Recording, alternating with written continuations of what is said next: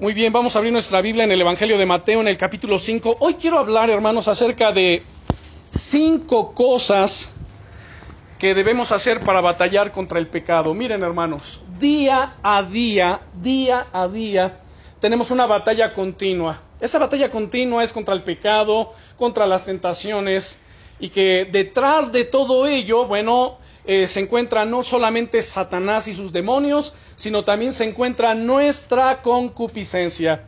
¿Saben lo que es la concupiscencia? ¿Sí? ¿Sabemos? ¿Qué es, hermano? Pues es pecado. Ok. Se convierte en un pecado, pero la concupiscencia, ¿saben qué? Son los deseos carnales, las pasiones pecaminosas que están donde creen. En nosotros. O sea, día a día hay algo adentro de nosotros que no quiere orar, que no quiere obedecer a Dios. ¿Sí me explico? El apóstol Pablo decía, querer el querer está en mí, pero no el hacerlo. O sea, ¿cuántas veces no le ha pasado que dice, Señor, ahora sí, de verdad, quiero adorarte, servirte, vivir para ti, pero al rato se encuentra haciendo lo contrario? Y de repente dicen, no puede ser, ¿cómo es posible que otra vez me esté pasando esto? Bueno, es que es una lucha continua que hay en nuestros miembros.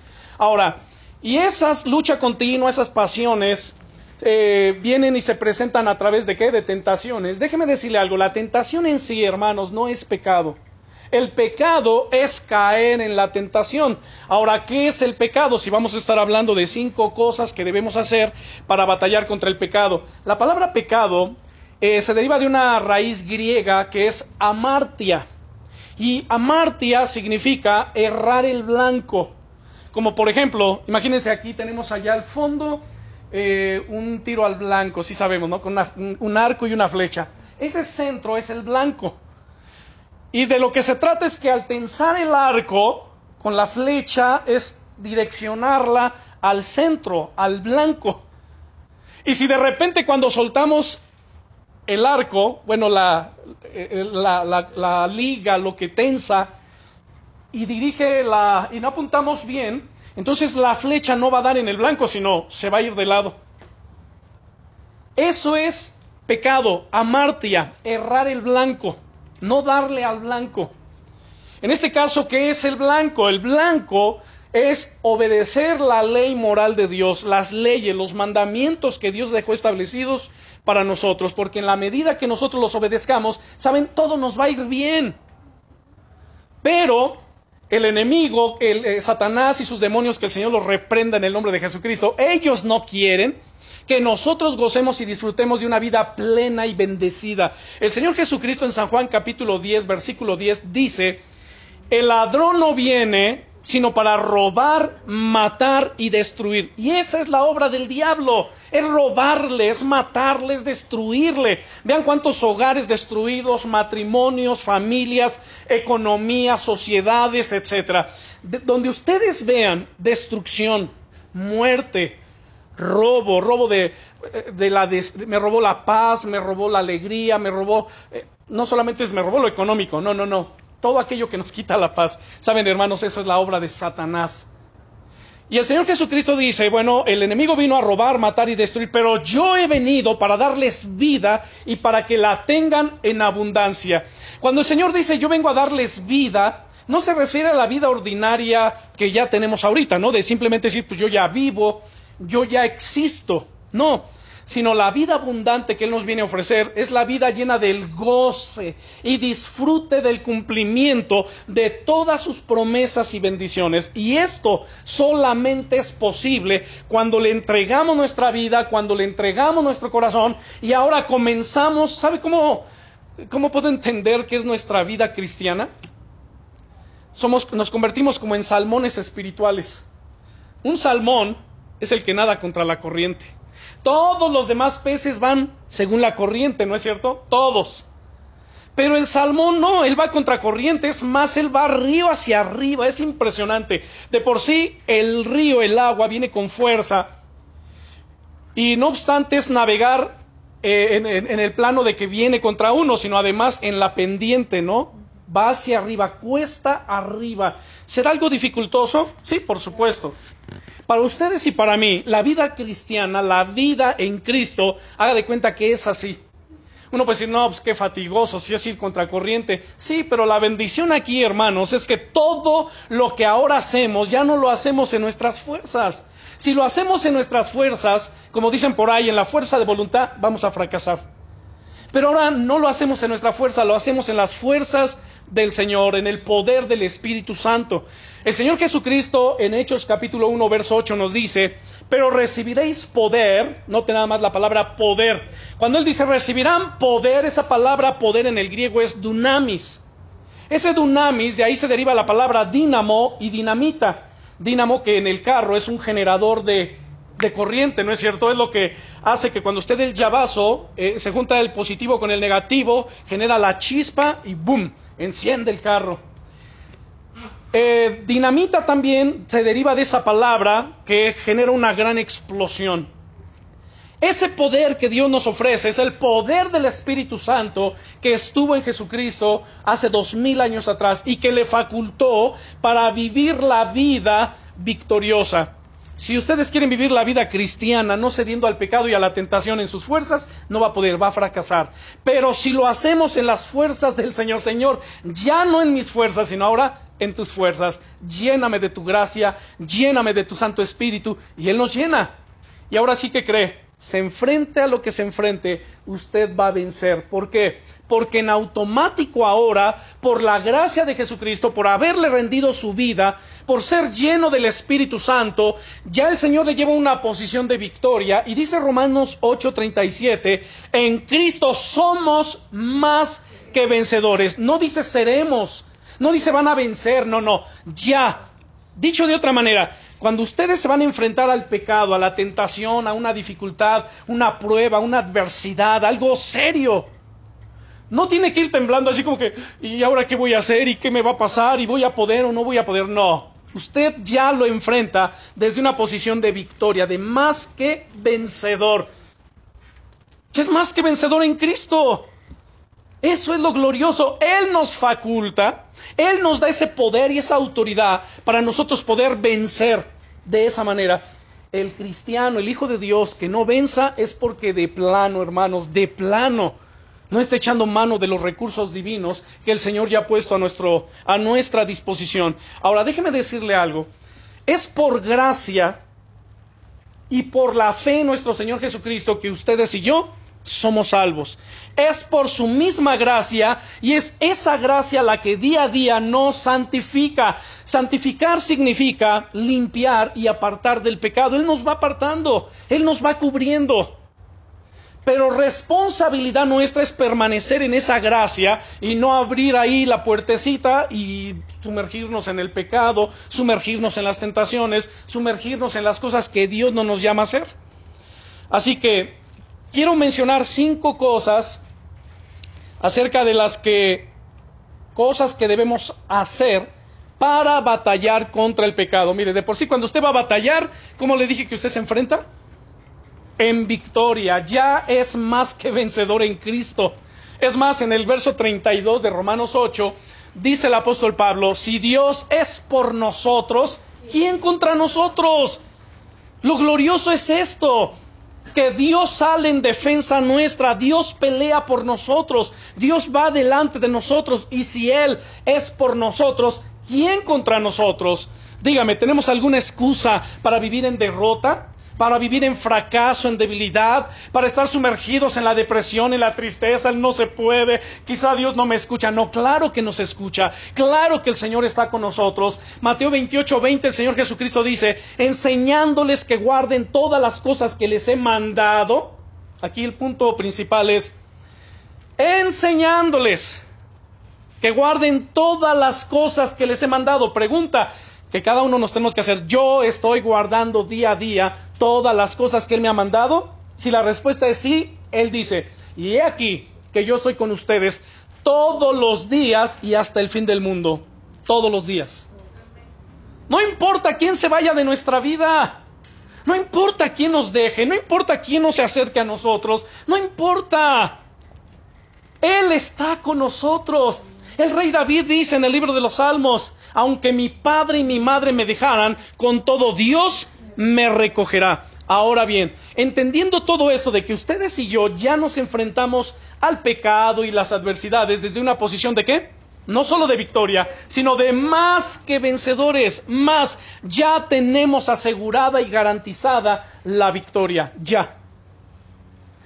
Por eso es tan importante, hermanos, que lean los evangelios, conozcan bien cada uno de los 4 evangelios, porque en ellos está expresada la vida, el ministerio de nuestro Señor Jesucristo. Cómo vivió Jesús, cómo caminó Jesús en esta tierra, qué hizo Jesús. Y Él es el ejemplo nuestro. Él dice: ejemplo les he dado para que como yo he hecho, ustedes también hagan. ¿Sabe por qué nos llamamos cristianos?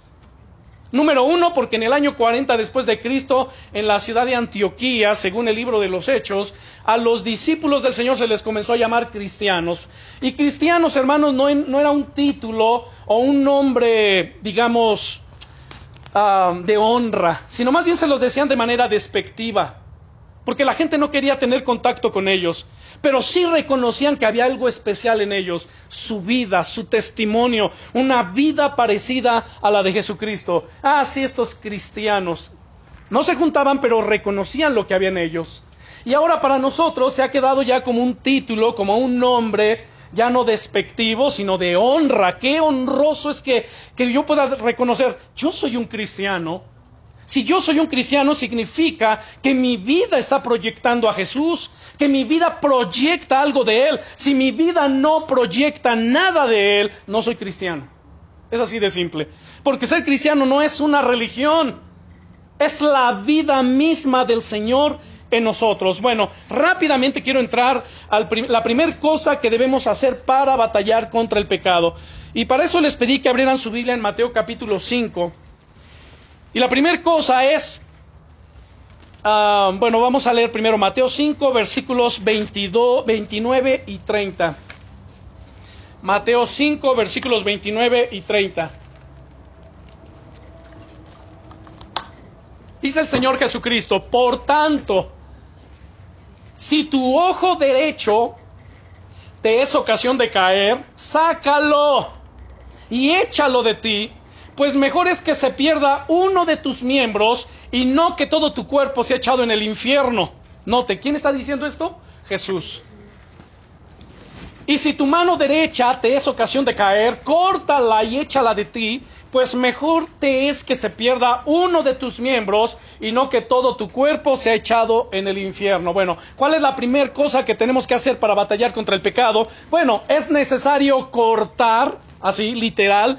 Es necesario cortar con el pecado en nuestra vida. Ahora, alguien quizás se alarme aquí y diga: a ver, está hablando de que si mi ojo derecho me es ocasión de caer, ¿me lo tengo que sacar?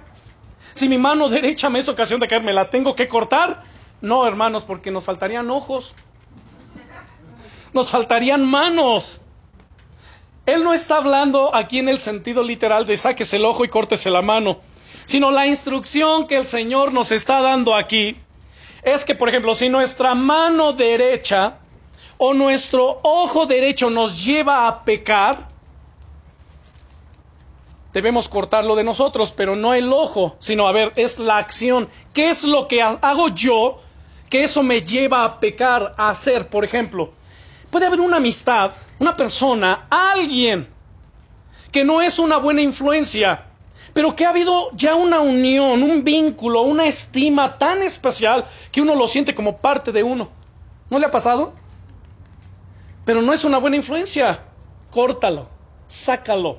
Mejor te es entrar en el reino de los cielos, sin esa amistad, que con esa amistad ser echado en el lago de fuego. Por eso el Señor, no el Señor, sino ustedes han escuchado quizás, yo recuerdo en mi adolescencia, que de repente, pues entre los compañeros no falta, ¿verdad? La ovejita negra, aquel que es el que se porta muy mal, o que es la mala influencia. Y entonces recuerdo que mi mamá me decía,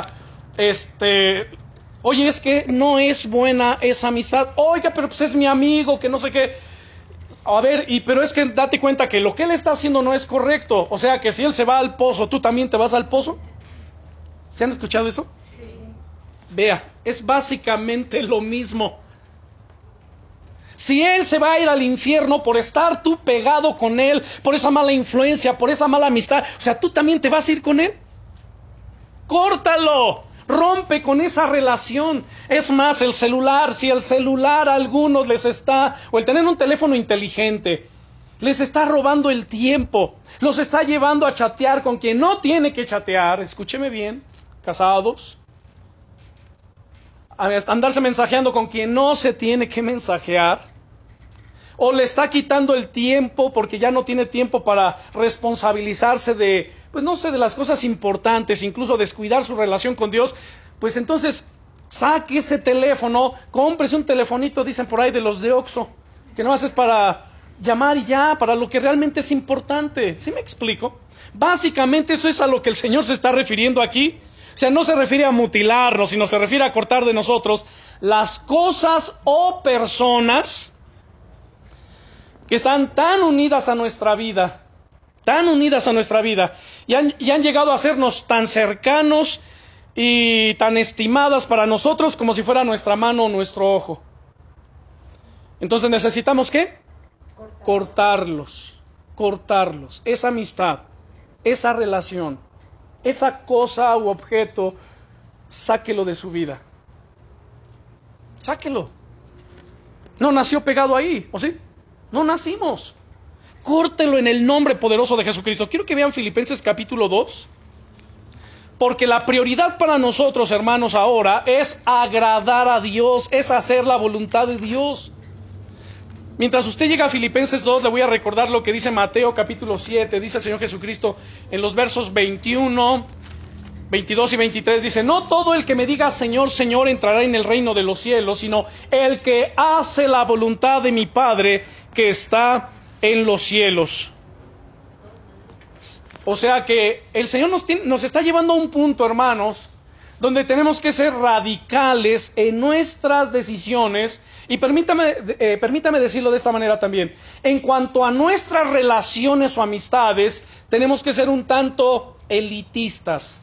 Pero elitistas en el buen sentido. ¿Cuál es el buen sentido? Bueno, rodearme de gente que me rete a ser mejor cada día. Rodearme de gente que pueda influir en mi vida para ser mejor cada día.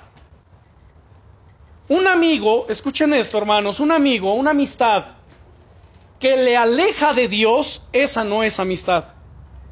La verdadera amistad, los verdaderos amigos, son los que los van a acercar a Dios, son los que les van a retar a ser mejores cada día. Ahora, en Filipenses capítulo 2, en el verso 5 dice: haya pues en vosotros este sentir que hubo también en Cristo Jesús, el cual siendo en forma de Dios, no estimó el ser igual a Dios como cosa que aferrarse, sino que se despojó. Escuche, él se despojó a sí mismo. ¿Qué tenemos que hacer? Si nos dice en el verso 5, hay en ustedes el mismo sentir. En otra versión dice, haya la misma actitud en ustedes que hubo en Cristo Jesús. Si él se despojó, yo voy a despojarme también. ¿De qué se despojó él? ¿De pecado? No, porque no había pecado en él. Él se despojó de su gloria para poder venir a la tierra e identificarse con ustedes y conmigo y poder mostrarnos el camino de la salvación. Se despojó a sí mismo tomando forma de siervo, hecho semejante a los hombres, y estando en la condición de hombre, se humilló a sí mismo, haciéndose obediente hasta la muerte, y muerte de cruz. Debemos despojarnos y hacernos obedientes, hermanos. ¿Obedientes a quién? Al Señor y a su palabra. Obedientes. En la obediencia, hermanos, está la bendición. ¿Cuántos tienen su Biblia en su casa y no la leen? La tienen empolvada ahí. ¿De qué les sirve tener una Biblia tan grande y bonita si no la lee? La Biblia es para leerla, es para abrirla. El Señor Jesucristo en San Juan 5:39 nos dice: escudriñen las Escrituras, porque a vosotros os parece que en ellas tenéis la vida eterna, y ellas son las que dan testimonio de mí. Nadie, ningún predicador, ningún líder religioso, nadie le puede hablar del Señor Jesucristo, del reino de los cielos, de la salvación y todo lo que concierne a ello, si no es conforme a las sagradas Escrituras. Cualquiera puede tratar de hablar de Dios, Pero todo lo que hable sin este fundamento es equivocado. Pero si nosotros afianzamos nuestra fe en la palabra, la misma palabra de Dios da testimonio de Jesucristo y nos muestra las cosas que nosotros tenemos que hacer. Entonces la primera cosa para batallar, ¿qué es? Cortar. Voy a identificar. ¿Ya identificaron algunos con qué está batallando? ¿Cuál es el pecado? ¿Qué le distrae? ¿Qué le roba la atención? No puede ser que ahora, aún para convivir, por ejemplo, con la familia, va a haber una reunión, una convivencia, y se invitan familia, conocidos. Y si se dan cuenta, la mayoría, ¿qué hacen? Están sentados a la mesa y con el teléfono. O sea, ya desconéctate de eso. Conéctate aquí con la familia. Desconéctate del celular y conéctate con Dios. Habla con Dios. La segunda cosa, hermanos, que... Bueno, antes de concluir, la pregunta que quiero hacer aquí es... ¿Estimaremos nosotros, acaso, más valioso el pecado que nuestra propia alma? ¿Qué es más valioso para usted? Si el pecado nos es más valioso, bueno, pues sigámonos distrayendo, sigámonos involucrando con relaciones que nos alejan de Dios, y eso nos va a conducir ¿a dónde? Al infierno. Dice Proverbios 14:12, hay caminos que al hombre le parecen rectos. Hable con los jóvenes.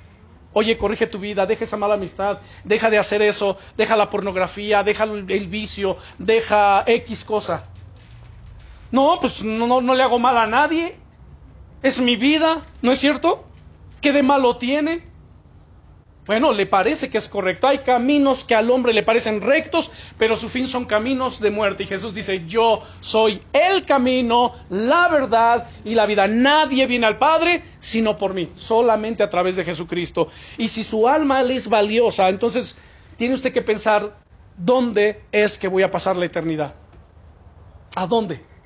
¿A dónde me dirijo? Si le rindo mi vida al Señor y vivo en obediencia a su palabra, tengo asegurado el reino de los cielos. Decía Pablo, para mí el vivir es Cristo. ¿Qué significa para mí el vivir es Cristo? Que lo que hago día a día es para su gloria, es para agradarlo a Él. Antes de tomar una decisión, antes de enfrentarme a tal cosa, le pregunto, Señor, ¿esto te agrada? ¿Esto que voy a hacer? ¿Esto que voy a decir? ¿Esto que voy a pensar? ¿Esto, Señor, te glorifica? No, ok, entonces no lo hago. ¿Esta relación, Señor, glorifica tu nombre? Sí, ok, amén. No, eso no me glorifica. Ok, lo tenemos que sacar. Córtelo, sáquelo en el nombre poderoso de Jesucristo. Bien, segunda cosa que tenemos que hacer. Es necesario no proveer para alimentar el pecado. Alguien puede decir, bueno, yo ya corté, ya lo dejé allá, ya está. ¿Sí me explicó? Pero, ¿qué cree? De repente puede estar proveyendo para alimentar ese pecado, esa concupiscencia en su carne, en su corazón. Quiero que vea Romanos capítulo 13, versículo 14. Romanos capítulo 13 y versículo 14.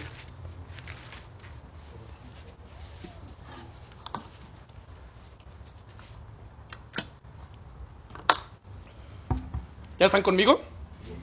Dice aquí, sino vestíos del Señor Jesucristo, vístanse del Señor Jesucristo y no proveáis para los deseos de la carne. Escuche, no proveáis para los deseos de la carne. Aquí la palabra proveáis en el griego es la palabra pronoia, y pronoia quiere decir planear anticipadamente. No estés planeando anticipadamente cómo te vas a salir con la tuya, cómo vas a cometer ese pecado sin que nadie se dé cuenta. Wow. ¿Usted cree que hay alguien que piense de esa manera? Sí. Por supuesto que sí. Por supuesto que sí. ¿Cómo lo haré? ¿Cómo para que no... Sé que generaré tal vez algún daño, pero para no generar tanto daño. O para que nadie se dé cuenta. Empieza a proveer, a maquinar cómo hacer ciertas cosas. O se está planeando anticipadamente. También significa prevención, presentir. Un plan premeditado. Hacer una preparación para proveer, para... Por ejemplo, la persona que tiene problemas con el alcoholismo no debe de proveer para su pecado. ¿Cómo pudiera empezar a proveer?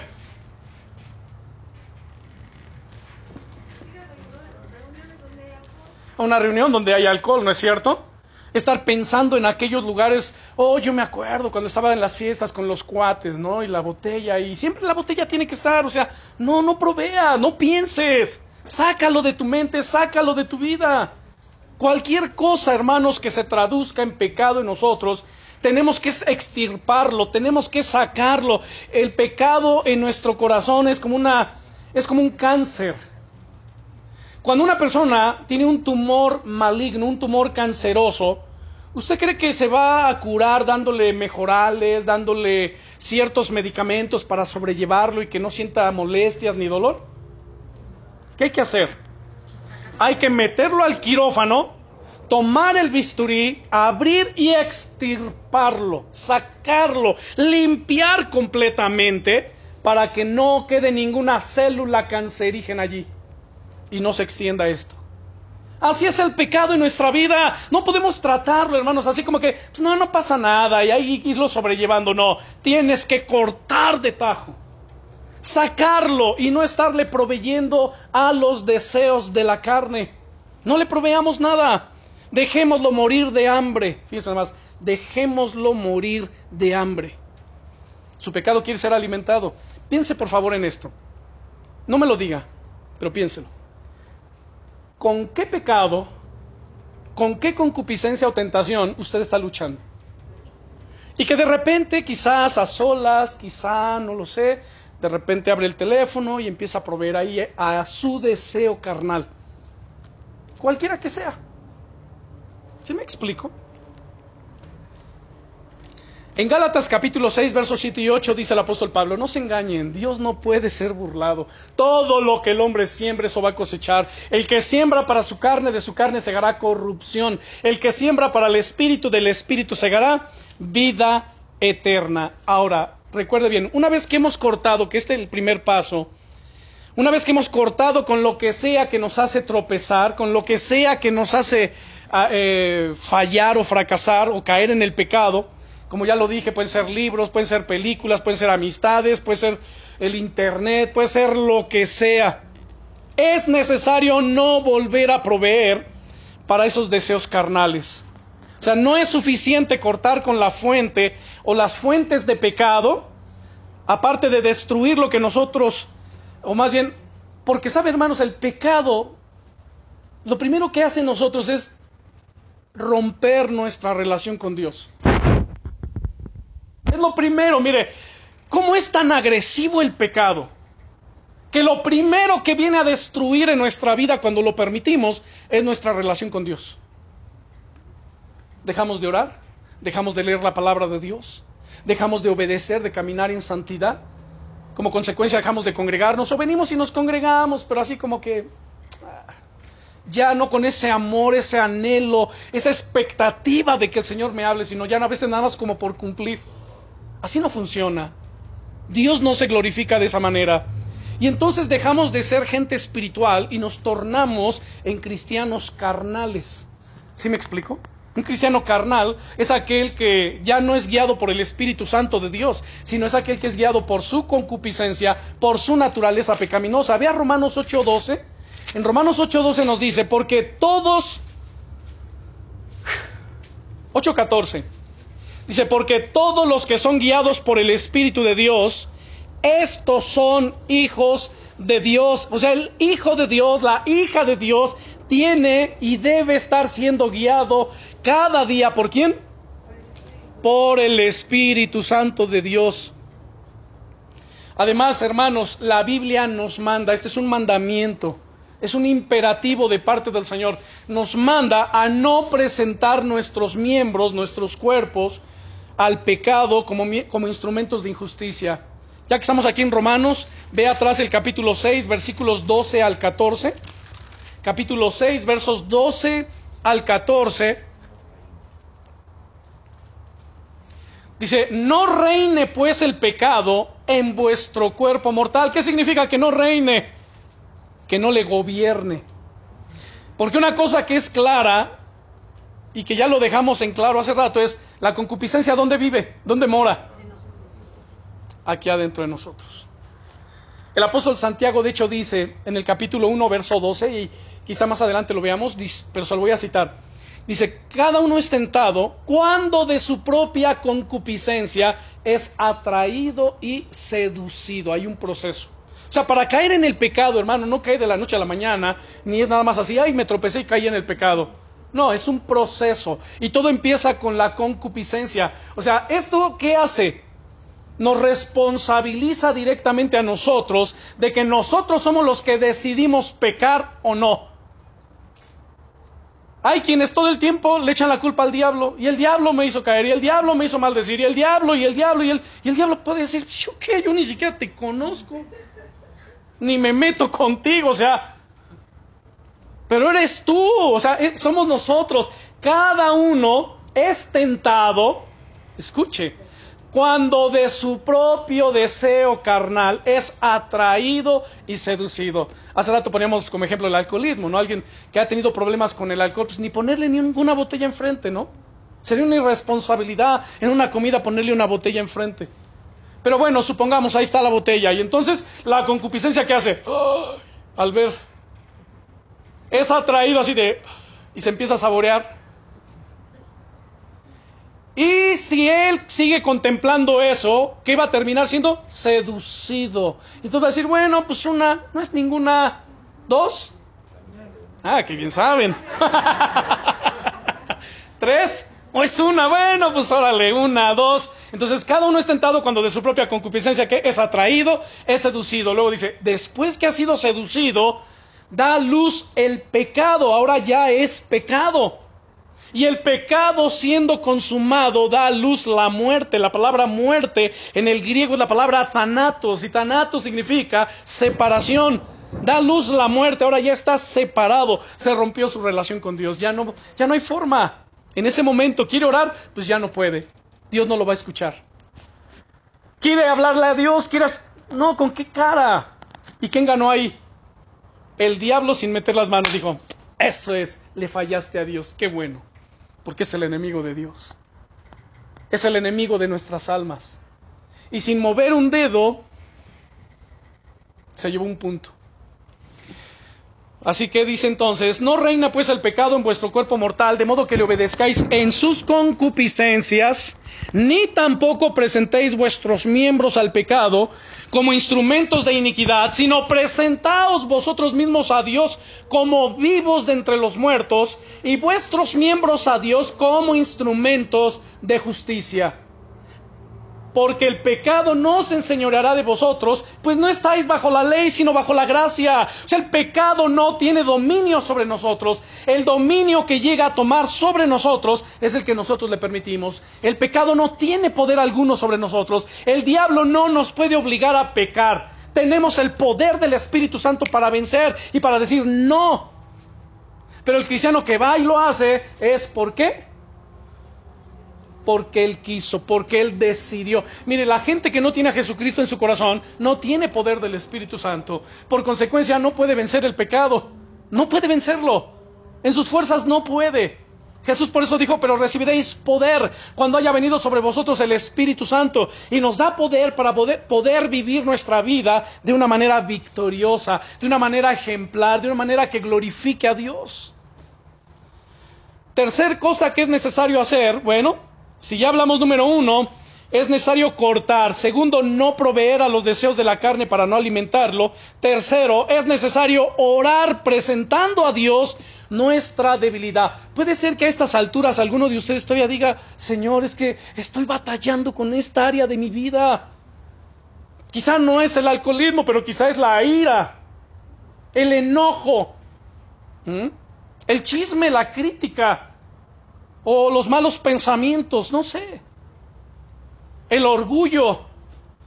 Pues puede venir delante del Señor en oración y decirle, Señor, extiende tu gracia sobre mi vida. Mira, no tengo nada que ocultarte. Es más, ni pretendo siquiera ocultarlo.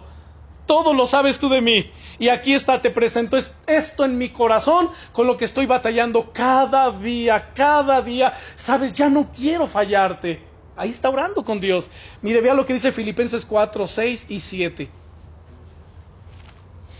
Filipenses capítulo 4, versículos 6 y 7. Nos dice, porque incluso para algunos puede ser hasta las malas palabras, pues no que eres cristiano y todavía maldices, de repente andas hablando cosas que no. Bueno, tiene que aprender a sujetar su lengua. Filipenses 4, versos 6 y 7 dice: por nada estéis afanosos, o sea, no te afanes. Que no haya nada que te lleve al afán, a la ansiedad, sino más bien sean conocidas vuestras peticiones delante de Dios en toda oración y ruego con acción de gracias. ¿Y qué va a suceder al hacer esto? Vean el verso 7. Y la paz de Dios, que sobrepasa todo entendimiento, guardará vuestros corazones y vuestros pensamientos en Cristo Jesús. ¡Wow! Un gran hombre de Dios, Charles Spurgeon, él decía que es una buena caída cuando un hombre cae de rodillas delante de Dios. Si va a caer, no caiga en el pecado. Caiga mejor de rodillas delante de Dios, buscando su rostro, buscando su presencia. Thomas Watson, otro hombre de Dios, él escribió que la mejor forma de vencer el pecado es sobre nuestras rodillas. No es yendo y así como que no, yo voy a demostrar que no pasa nada, que yo ya superé eso y... No, ni se meta donde no. ¿Sí me explico? La Biblia dice en Proverbios: el sabio ve el peligro y huye, mas los necios se muestran insolentes y confiados. El necio es insolente y es confiado. No pasa nada, a mí ponme la botella y vas a ver que ya no. ¿Cómo que no? Estás jugando con fuego. Eso te va a terminar venciendo. Solo es cuestión de tiempo. Por eso es cortar. Por eso es no proveer. Es orar, es buscar a Dios con todo el corazón. Es alejarnos de eso que sabemos es nuestra debilidad. ¿Se dan cuenta, hermanos? Dice la Biblia que Dios ama la verdad en lo íntimo. ¿Qué significa en lo íntimo? Cuando estamos a solas con Él. El Señor Jesucristo nos dice en el Evangelio de Mateo: y tú cuando ores, en el capítulo 6, entra en tu aposento, cierra detrás de ti la puerta, para que tu Padre que te ve en lo secreto te recompense en público. Entra en lo secreto, cierra la puerta. Nadie más tiene que oír ahí. Nadie más tiene que ver lo que pasa entre tú y Dios. Porque Él ama la verdad en lo íntimo. Miren, hermanos, podemos orar juntos. Juntos lo hacemos. Pero hay cosas que los demás no tienen de qué enterarse. ¿Sí me explico? Ni siquiera en oración. Entonces ahí es donde uno va, ¿dónde? A su lugar secreto con el Señor. Cierra la puerta: Señor, y esto es entre tú y yo. Tú amas la verdad en lo íntimo. Y en lo secreto, dice la Biblia, me has hecho entender sabiduría. ¡Wow! Bendito es el nombre del Señor. Hay un ejemplo interesante en el Evangelio de Lucas capítulo 18. Miren, vamos a Lucas 18. Porque además, hermanos, al orar tenemos que ser bien transparentes con Dios. En primer lugar, ¿por qué? Porque Dios todo lo sabe de nosotros. En segundo lugar, porque no hay nada que podamos ocultar. Por eso lo que decía yo hace rato al orar: Señor, todo lo sabes tú. No hay nada que pueda, noten la palabra pueda, no hay nada que pueda ocultar y que ni siquiera pretendo ocultar de tu presencia. Pero mire, a veces podemos caer en cualquiera de estos dos ejemplos. El segundo ejemplo es en el que nosotros tenemos que caer, no en el primero. Lucas 18, versículos, déjeme ver rápidamente, versículo, desde el 9, dice: a unos que confiaban en sí mismos como justos, o sea, aquellos que dicen: no, yo soy una buena persona, no me meto con nadie, no robo, no mato, no violo, o sea, yo estoy bien. Yo estoy bien. ¿Eso a qué huele? A soberbia, a orgullo, ¿no es cierto? Ok. Dice, bueno, estos que confiaban en sí mismos como justos y menospreciaban a los demás, dijo también esta parábola. Dos hombres subieron al templo a orar, dos hombres. Uno era fariseo y el otro publicano. El fariseo, puesto en pie, oraba consigo mismo de esta manera. ¿Cómo oraba? Consigo mismo. Oraba de esta manera: Dios, te doy gracias porque no soy como los otros hombres, ladrones, injustos, adúlteros, ni aún como este publicano. Se había al de al lado y ni aún como este publicano. ¿Se imaginan aquí orando así? Y de repente, ni como fulanito o fulanita. Pues no.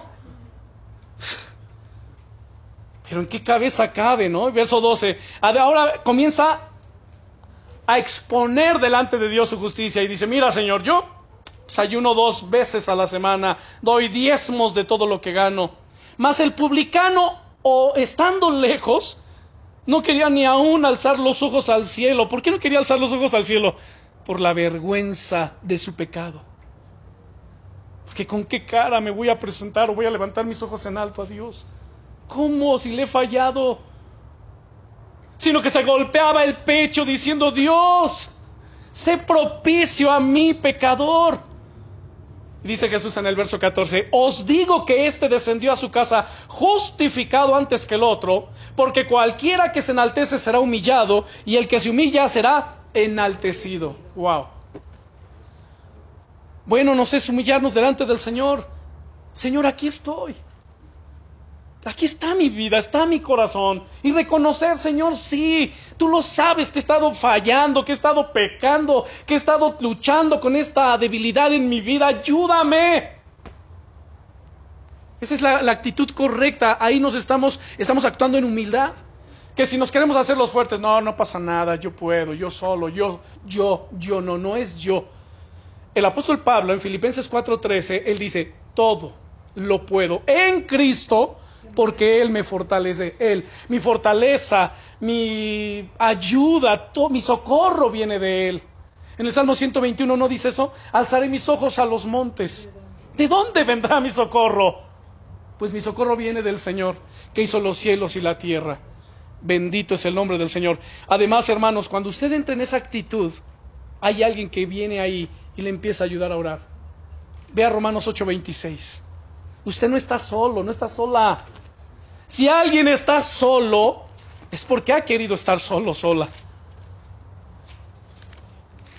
Apenas compartí un estudio el viernes acerca del valor de la amistad. Fue un tema muy interesante que además, o a propósito de ello, el devocional de hoy es el valor de la amistad. No sé cuántos ya lo escucharon.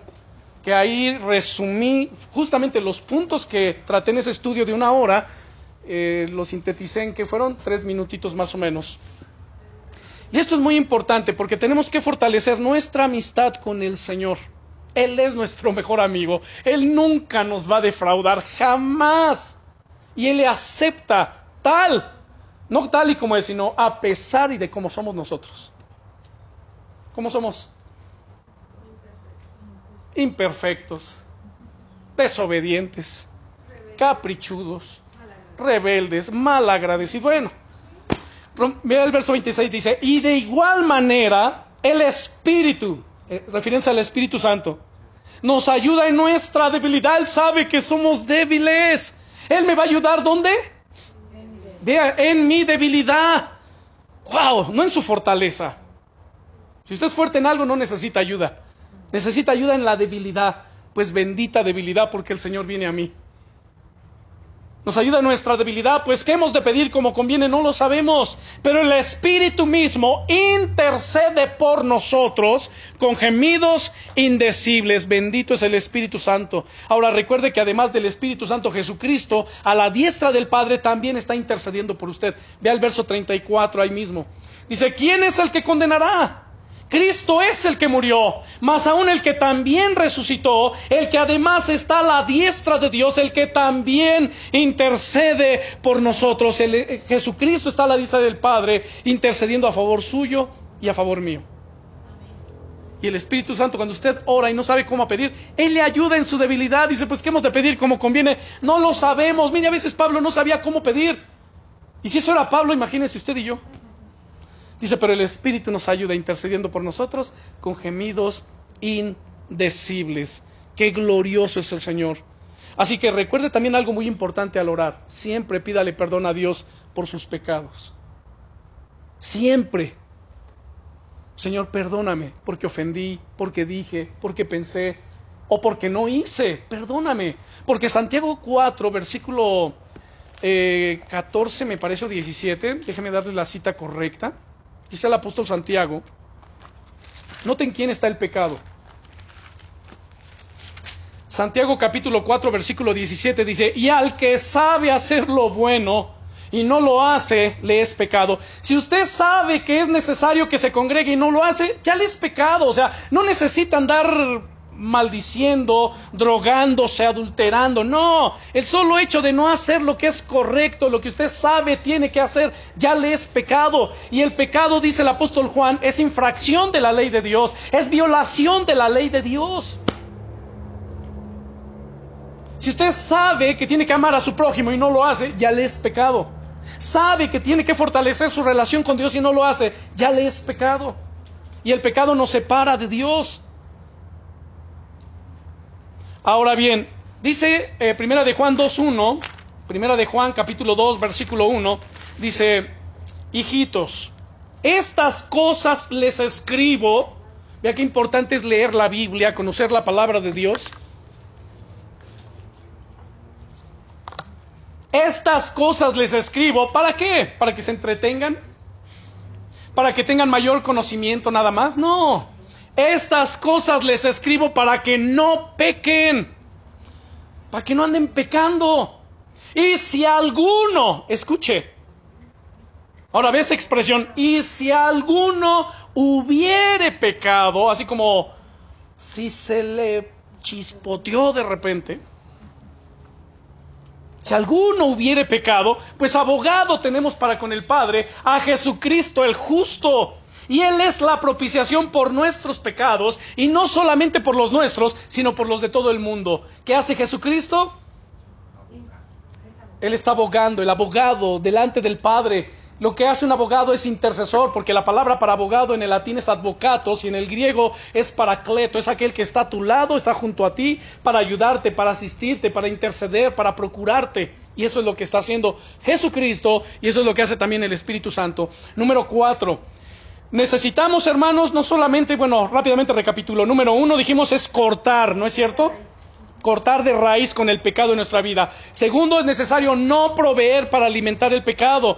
Tercero, es necesario orar presentando ante Dios nuestra debilidad. Y número 4, necesitamos huir de la tentación. Huya. No tiene que demostrarle nada a nadie. Grábeselo bien. No tiene que demostrarle nada a nadie. Ni al diablo, ni a Dios, porque Dios ya lo conoce. ¿Sí me explico? Ni a uno mismo de, no, yo me voy a demostrar a mí mismo que yo ya puedo soportar esa tentación y ahí voy al table dance. O sea, por favor. O sea, a mí ya no me mueve eso. Van a ver, yo puedo estar viendo y no me mueve. Ay, o sea, como para decirle, eres o te haces, ¿no? Pero ¿qué creen? Así actúan muchos, de manera insensata. Es una insensatez. Por favor. Así que necesitamos huir de la tentación. Pablo le dio este consejo a su discípulo Timoteo. Segunda de Timoteo, capítulo 2, versículo 22. Escuche.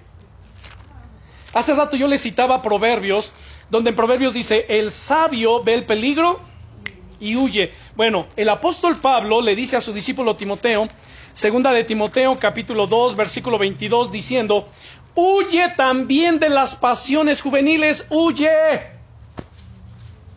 ¿De qué?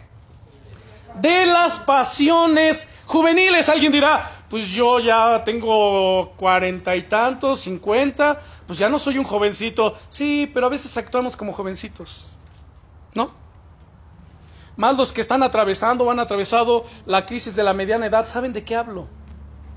Nadie ha atravesado aquí, ¿verdad? La crisis de la mediana edad. Ningún hombre, ¿verdad?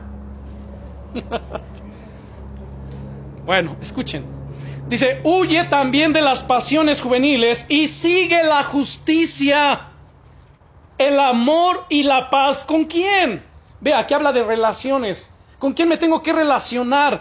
¿Quién tiene que ser? ¿Qué tipo de personas tiene que ser el círculo de amistad míos? ¿Quién? Con los que de corazón limpio invocan al Señor. ¿Con quién se está asociando, hermanos? ¿Con quién se relaciona? ¿El que con lobos anda? Eso es lógico. La Biblia lo dice y dice de la siguiente manera. El que anda con sabios, sabio será. El que se junta con los necios va a ser quebrantado. Júntese con gente, hermanos, que le ayude a ser mejor cada día. Gente que ame a Dios, gente que tenga fe, que le rete. a ver la gloria de Dios sobre su vida. Entonces, nuevamente, huye también de las pasiones juveniles y sigue la justicia, la fe, el amor y la paz con los que de corazón limpio invocan al Señor. Así que estrechamente ligado a cortar con el pecado en nuestra vida y no proveer para los deseos de la carne, está el huir de la tentación. Huyamos. Si hay algo que nos lleva a pecar, o si hay algo que le lleva a pecar, no traten de probarse a sí mismos que ya lo superó. Cuán fuerte es delante de yo. Nunca le va a ganar usted. Nunca. Nunca, porque detrás de ello, ¿quién actúa? Satanás y sus demonios.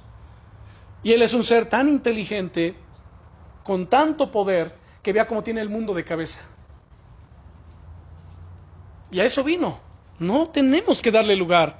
Además, siempre que hay una tentación, siempre que hay una prueba, siempre que hay una situación así delante de nosotros, ¿qué cree que hace Dios? ¿Nos deja solos? No, ya vimos. Número uno, el Espíritu Santo nos ayuda si oramos, a interceder. Jesucristo, ¿qué hace? Está delante del Padre intercediendo. ¿Qué más hace? ¿Y el Padre qué hace? ¿Solo está sentado en el trono escuchando?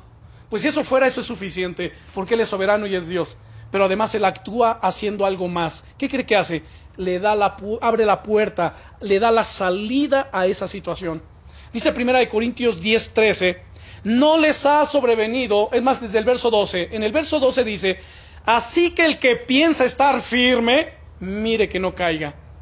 No les ha sobrevenido ninguna tentación que no sea humana, pero fiel es Dios que no los dejará ser tentados o probados más de lo que puedan resistir, sino que dará juntamente con la tentación la salida para que puedan soportar, o es más bien al revés, soportar y resistir.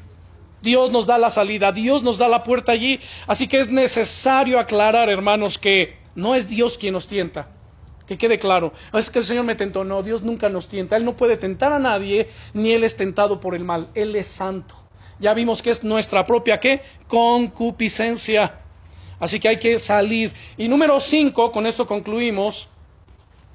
Necesitamos alimentarnos continuamente de la palabra de Dios por medio de la lectura y el estudio de la Biblia, hermanos. Necesitamos, este es el alimento de nuestro espíritu, este es el alimento de nuestra alma. En la tentación en el desierto, Mateo 4, 3 y verso 4. En el verso 3, Satanás viene y le dice en el día 40 de su ayuno, si eres hijo de Dios, dile a esas piedras que se conviertan en pan y come. Y Jesús le responde diciendo, escrito está. ¿Qué le estaba citando al decir, escrito está? La palabra de Dios, Deuteronomio capítulo 8, versículo 13.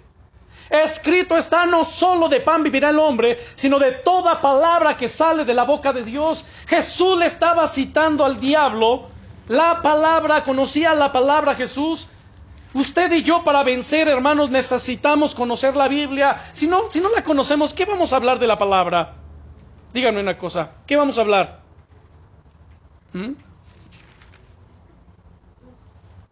Bendito es el nombre del Señor. Ahora quiero que vean Salmo 119, versículo 9. Salmo 119.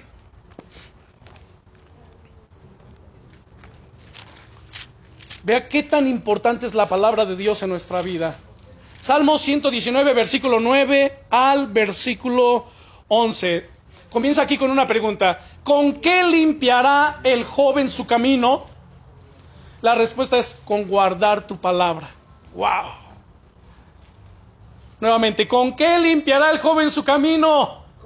Con guardar tu palabra. Y dice el salmista, con todo mi corazón te he buscado, no me dejes desviarme de tus mandamientos. En mi corazón he guardado tus dichos, he guardado tu palabra para no pecar contra ti. El guardar la palabra, conocer la palabra, leer la palabra, meditarla, memorizarla, estudiarla, ¿saben? Nos pone un freno para no fallarle a Dios, porque estamos conscientes de la palabra, estamos conscientes de lo que le agrada a Dios, y le servimos a Dios no por temor, no por miedo, es que me vaya a castigar, no. ¿Sabe por qué le servimos? Por amor, y por agradecimiento por lo que Él ha hecho, por lo que está haciendo, y aún por todo lo que hará. Perdóneme lo que voy a decir, pero nos conviene, por el lado que usted lo vea, nos conviene estar bien con Dios. Digo, no debe ser por esa conveniencia, sino por el amor. Pero aún dije, y por eso le digo, perdóneme, pero véalo por el lado que lo vea, nos conviene estar bien con Dios. Seríamos insensatos, faltos de entendimiento si no lo hacemos. Digo, por lo menos por conveniencia. San Juan 15, versículo 3, dice el Señor Jesucristo. San Juan 15, versículo 3, dice el Señor Jesús: ya vosotros estáis limpios por la palabra que les he hablado. ¿Qué hace la palabra en nosotros? Nos limpia. Limpia nuestra mente cochambrosa. Dígame una cosa. Cuando alguien está batallando en su mente con pensamientos impuros, con malos pensamientos, ¿no es suficiente ahí orar? Señor, quítame los malos pensamientos. No. O sea, sí ore para que el Señor le dé la fortaleza. ¿Me explico? Pero Él no se los va a quitar. Entonces, ¿qué tengo que hacer? Bueno, dice en Romanos capítulo 12, versículo 1 y 2, dice: así que, hermanos, les ruego por las misericordias de Dios que presenten sus cuerpos, su cuerpo, su mente, en un sacrificio vivo, santo, agradable a Dios, que es vuestro culto racional. No se conformen a este siglo, sino transfórmense por medio de la renovación de su entendimiento, para que puedan comprobar cuál sea la buena voluntad de Dios, agradable y perfecta. Aquí la responsabilidad es nuestra. Usted, cada uno, es responsable de transformarse por medio de la renovación de su entendimiento. La pregunta: ¿y cómo me renuevo? Bueno, entendiendo primeramente que la palabra renovar quiere decir cambiar, quitar lo viejo y poner lo nuevo. Bueno, si alguien está batallando con malos pensamientos, ¿sabe cuál es la solución ahí? Hay que sustituir los viejos pensamientos con nuevos pensamientos.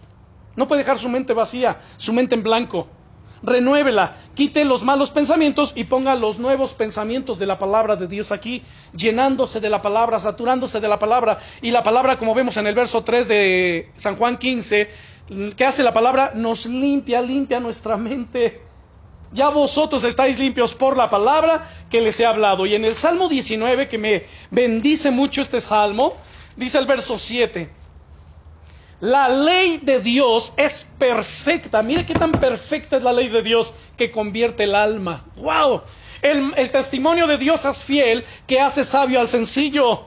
Los mandamientos del Señor son rectos, que alegran el corazón. El precepto del Señor es puro, que alumbra los ojos. El temor de Dios es limpio, que permanece para siempre. Los juicios del Señor son verdad, todos justos. En Efesios capítulo 6, saben, hermanos, Dios, por medio del apóstol Pablo, nos indica cuál es la armadura de la cual nosotros tenemos que vestirnos para enfrentarnos a la batalla día a día. ¿Cuál es esa armadura? La armadura de Dios. En Efesios capítulo 6, del versículo 13 al versículo 18. Y dentro de las armas que nos presenta ahí, saben, solamente hay un arma, un arma defensiva, que es la palabra de Dios. De ahí todas las demás son defensivas, pero solamente un arma ofensiva. ¿Cuál es? La palabra de Dios. Dice: tomen la espada del Espíritu, que es la palabra de Dios. En Santiago capítulo 4, verso 7, Santiago capítulo 4, versículo 7, dice: someteos pues a Dios, resistid al diablo y huirá de vosotros. ¿Qué hace el diablo cuando usted se somete a Dios? Ay, es que, hermano, es que en la noche oigo pasos, o me da miedo, o que veo una sombra. A ver, sométase pues a Dios, ame a Dios, ríndanse al Señor, alabe a Dios en su casa, que sus pensamientos estén en Dios. ¿Y qué cree? Resista al diablo y el diablo huirá. Es un cobarde, aprovechador de oportunidades, y que el Señor lo reprenda en el nombre de Jesús. Dios está con nosotros. Y termino con el siguiente versículo, Romanos 8, versículo 6. Romanos capítulo 8, versículo 6. Dice aquí: porque el ocuparse de la carne, mire, cuando habla de la carne se refiere a todo lo que tiene que ver con las pasiones pecaminosas, todo lo que tiene que ver con desobedecer a Dios y su palabra. Y cuando habla del Espíritu, es obediencia, es llenarnos de la palabra de Dios, es hacer la voluntad de Dios. Bueno, dice: porque el ocuparse de la carne es muerte, es separación de Dios. Pero el ocuparse del Espíritu es vida y paz. Dice en Isaías 26:3: tú, Señor, guardarás en completa paz a aquel cuyo pensamiento en ti persevera, porque en ti ha confiado. ¿En qué persevera su mente, sus pensamientos? ¿En qué cosas o en quién o en qué está su pensamiento la mayor parte del tiempo? Si está en Dios, Él le guardará en completa paz. ¿Qué significa en completa paz? La palabra paz en el hebreo es shalom. Shalom significa totalidad, plenitud, armonía, estabilidad, éxito, ausencia de conflicto. En todas esas cosas gloriosas el Señor le va a guardar si su pensamiento persevera en Dios, si su pensamiento no se aparta de Dios, si su pensamiento sigue adelante en pro del Señor y de su palabra. Y cuando usted estudia correctamente la Biblia, la palabra de Dios, la conoce, la entiende, saben hermanos, es cuando usted comienza a pensar bíblicamente. Es cuando usted tiene los pensamientos de Dios. Vamos a orar. Padre, en el nombre del Señor Jesucristo, dígale, Señor, te damos gracias por tu palabra, te damos gracias, eterno Rey, por mostrarnos las cosas que son correctas y las cosas que yo puedo hacer para batallar contra el pecado. Y que, número uno, que es necesario cortar con el pecado en mi vida. Segundo, es necesario no proveer para alimentar ese pecado. Tercero, es necesario orar presentando ante ti, Señor, mi debilidad. Número 4, necesito huir de la tentación. Y 5, necesito alimentarme continuamente de tu palabra por medio de la lectura y el estudio de la Biblia. Señor, yo te pido en el nombre de Jesucristo que extiendas tu mano de poder sobre los que estamos aquí presentes. Llénanos, Señor, del poder de tu Espíritu Santo para poder vivir nuestra vida cristiana de manera victoriosa, no cediendo al pecado, no cediendo a la tentación, sino haciendo tu voluntad, agradando Señor, en todas las cosas. Y gracias porque tú nos coronas de favores y misericordias día a día, y porque en Cristo ya somos más que vencedores. Gracias, Señor, te amamos. Y yo te puedo decir, Jesús, Señor, enamora y apasiona nuestro corazón por ti. Señor, tómanos en tus benditas manos, cúbrenos, guárdanos, Dios mío, líbranos de las manos del impío, del perverso, del violento, del vengativo, de toda obra maligna y perversa. Y envuélvenos, Señor, con tu amor, con tu poder, con tu presencia, en el nombre todopoderoso del Señor Jesucristo. Amén.